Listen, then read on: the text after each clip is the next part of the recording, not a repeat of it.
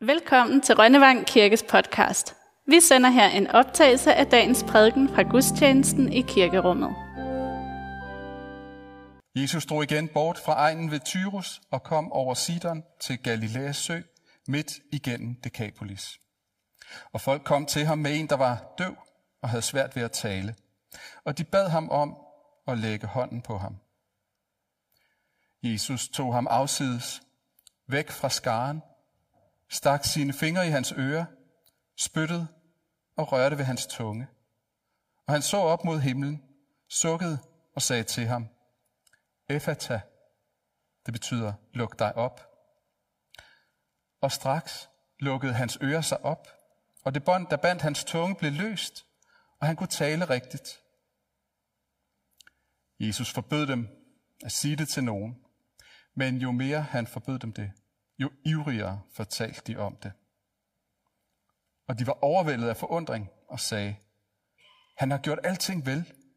Han får både de døve til at høre og de stumme til at tale. Amen.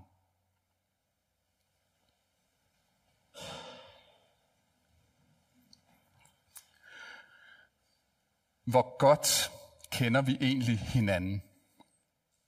Hvor godt kender vi egentlig os selv?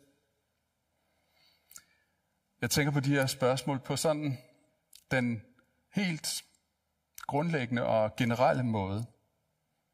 Hvor godt kan vi overhovedet kende hinanden og os selv? Det er noget af det fascinerende ved det menneskelige, at hver af os rummer et dyb, som er skjult, både for andre og for os selv.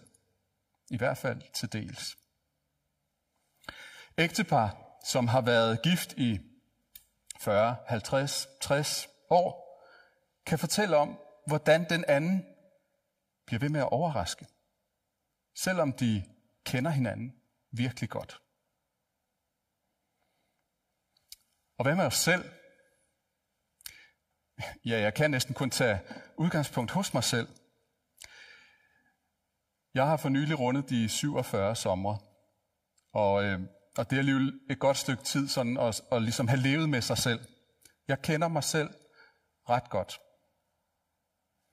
Alligevel bliver jeg stadig, og igen og igen, overrasket over mig selv, synes jeg. Jeg kan jo ikke vide, om der ligger en eller anden magisk grænse ude i fremtiden. Altså, måske når jeg bliver 50 eller 70 eller 100 år, så ved jeg alt, hvad der er at vide om mig selv. Det, ja, det må tiden vise.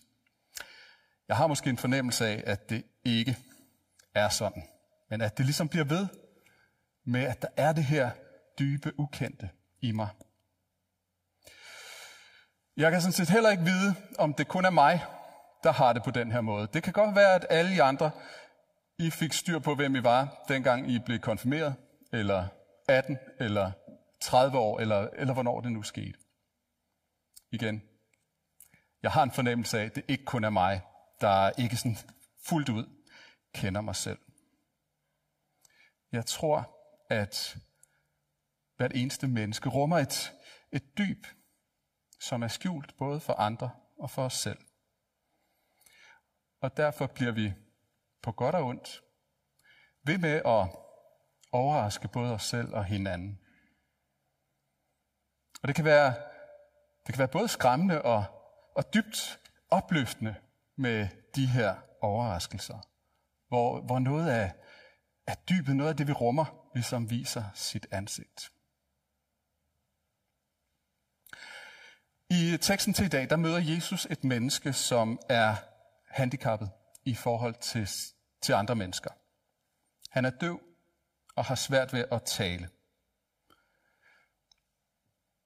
Det gør det sværere for ham at øh, lære andre mennesker at kende. Han har stadig nogle sanser. Han kan se, lugte, føle, og han kan få en vis forståelse for andre og verden omkring sig. Men han kan ikke høre, og han kan kun vanskeligt tale. Det begrænser ham. Egentlig tror jeg, at noget af problemet for os mennesker, og det gælder os alle sammen, er, at vi på forskellige måder er handicappede i forhold til det her med at lære os selv og hinanden at kende. Også selvom alle vores fem sanser virker, og også selvom vi måske endda har udviklet den her sjette sans øh, til en vis grad, så er det som om, der alligevel i os alle sammen ligger en, man kan kalde det en grundskade. Nogle begrænsninger, som forhindrer os i at lære andre helt at kende og se dybt ind i os selv. Jeg tænker måske, at selvom det er et eksempel fra den sådan meget storpolitiske scene, så kan, så kan den seneste udvikling i Afghanistan være et eksempel på noget af det her. For øh, 20 år siden gik Danmark og USA og de øvrige allierede ind i Afghanistan for at bekæmpe øh, Taliban, for at prøve at stikke al-Qaida og deres terroraktioner. Samtidig med, at man øh, trængte Taliban tilbage, forsøgte man at genopbygge landet, give skolegang, frihed øh, til folk, få trænet en afghansk hær, som kunne forsvare landet mod Taliban den dag, de allierede ikke længere skulle være der.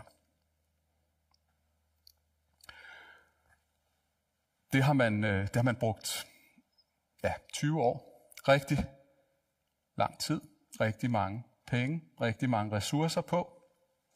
83 milliarder dollars læste jeg, at USA igennem de her 20 år har brugt på udstyr, træning og løn til afghanske soldater. Nu har USA og de allierede så øh, besluttet at forlade landet og er begyndt på at trække sig tilbage.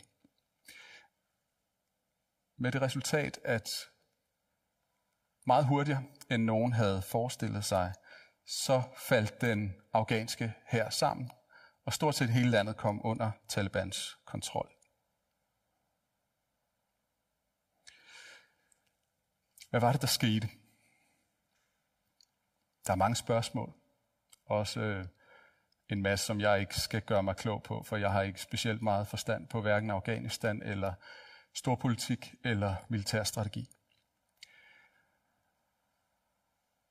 Men jeg tænker måske, det kan være sådan en illustration eller et eksempel på det her med, at vi aldrig helt forstår hinanden. Måske var noget af det, der gik galt, at vi fra de allierede side ikke rigtig vidste, hvad det var for et land, for en kultur, for nogle mennesker, hvad det var for en psykologi, vi, øh, vi gik ind i. Og, og derfor fejlvurderede vi nogle ting. Hvor godt kendte USA og deres allierede egentlig kulturen og menneskene i Afghanistan. Hvor godt kender du egentlig dig selv? Hvor godt kender vi egentlig vores allernærmeste venner, ægtefælle, familie?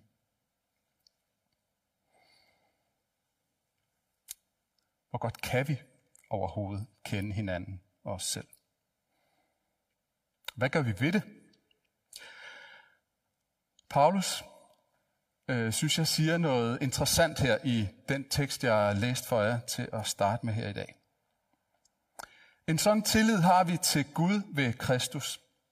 Ikke at vi er os selv dur til at udtænke noget, som kom der fra os selv.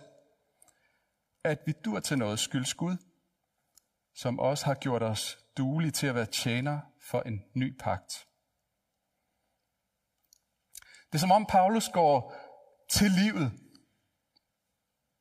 og til det her liv med, med andre og med sig selv i tillid til Gud ved Kristus. Og det er det eneste, der holder, ifølge Paulus. Vi dur ikke til at udtænke noget selv. Det er kun fordi Gud har gjort os i stand til det. Og det har Gud netop gjort ved Kristus. Paulus fortsætter så med at sætte en, en, en modsætning op mellem øh, bogstavens og åndens pagt. Man kan sige, at han sætter Moses op over for Kristus. Moses gav Israels folk loven. Den var skrevet med bogstaver på stentavler. Moses står for bogstavens pagt. Og den står på en måde for alt det, som vi selv kan præstere og udtænke i os selv. På den anden side står Kristus, åndens pagt. Det, som Gud gør os i stand til ved sin ånd. Og Paulus er ikke i tvivl om, hvad han foretrækker. Bogstaven slår ihjel, men ånden gør levende. Og jeg tror, han taler af erfaring her. Som tidligere fariser, så havde han prøvet at leve i bogstavens pagt, følge den vej. Og han var gået i stykker på det. Men han havde også erfaret den nye pagt, ånden, som gør levende. Alt det, som Gud ved sin ånd satte ham i stand til. Og han sammenligner de her to pakter og siger, men selv, selv bogstavpakten, selvom det er en blindgyd, så har den sin herlighed. Den menneskelige virkekraft, indsats, kreativitet, den er herlig, selvom den ikke når i mål, men som Paulus udtrykker det, fører til fordømmelse. Der, der er noget herligt ved den. Men det er som om bogstavpagtens herlighed bare for åndens pagt til at skinne endnu klarere. Til at få åndens herlighed til at lyse desto stærkere. At være i tjeneste for ånden, for åndens pagt, det fører til retfærdighed, ikke til fordømmelse. Og derfor er den pagt og den tjeneste langt mere rig på herlighed. Og i sidste ende er det derfor, Paulus går, går til livet med tillid til Gud ved Kristus. Jeg tror også, vi ser det komme frem i, i mødet mellem den døvstumme og Jesus.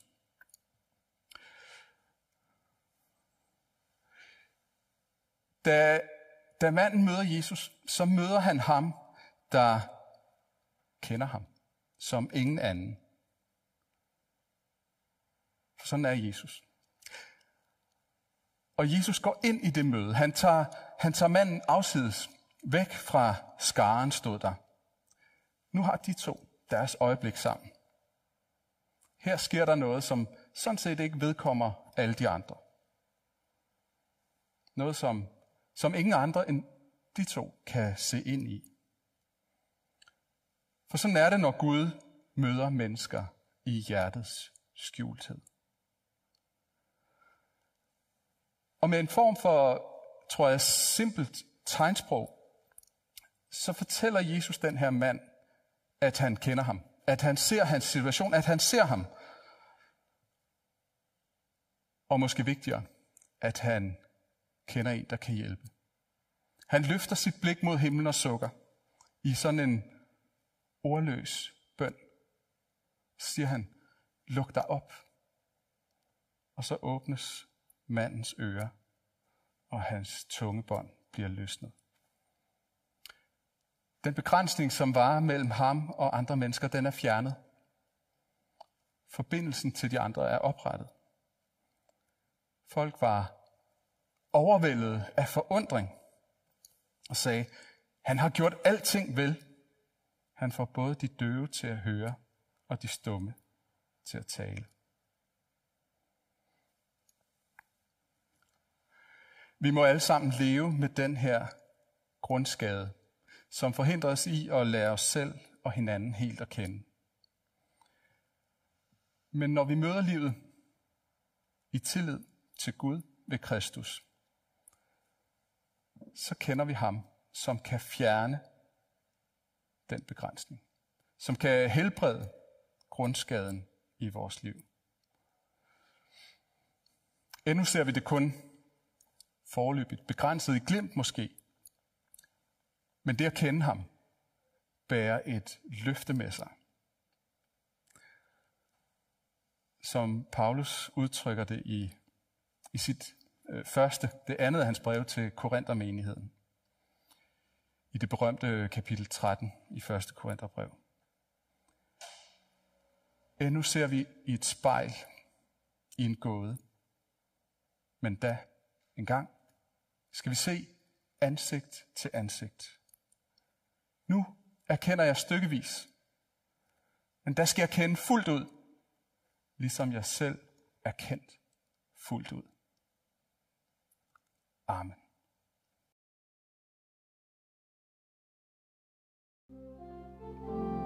Tak fordi du lyttede med på Rønnevang Kirkes podcast. På genhør næste gang.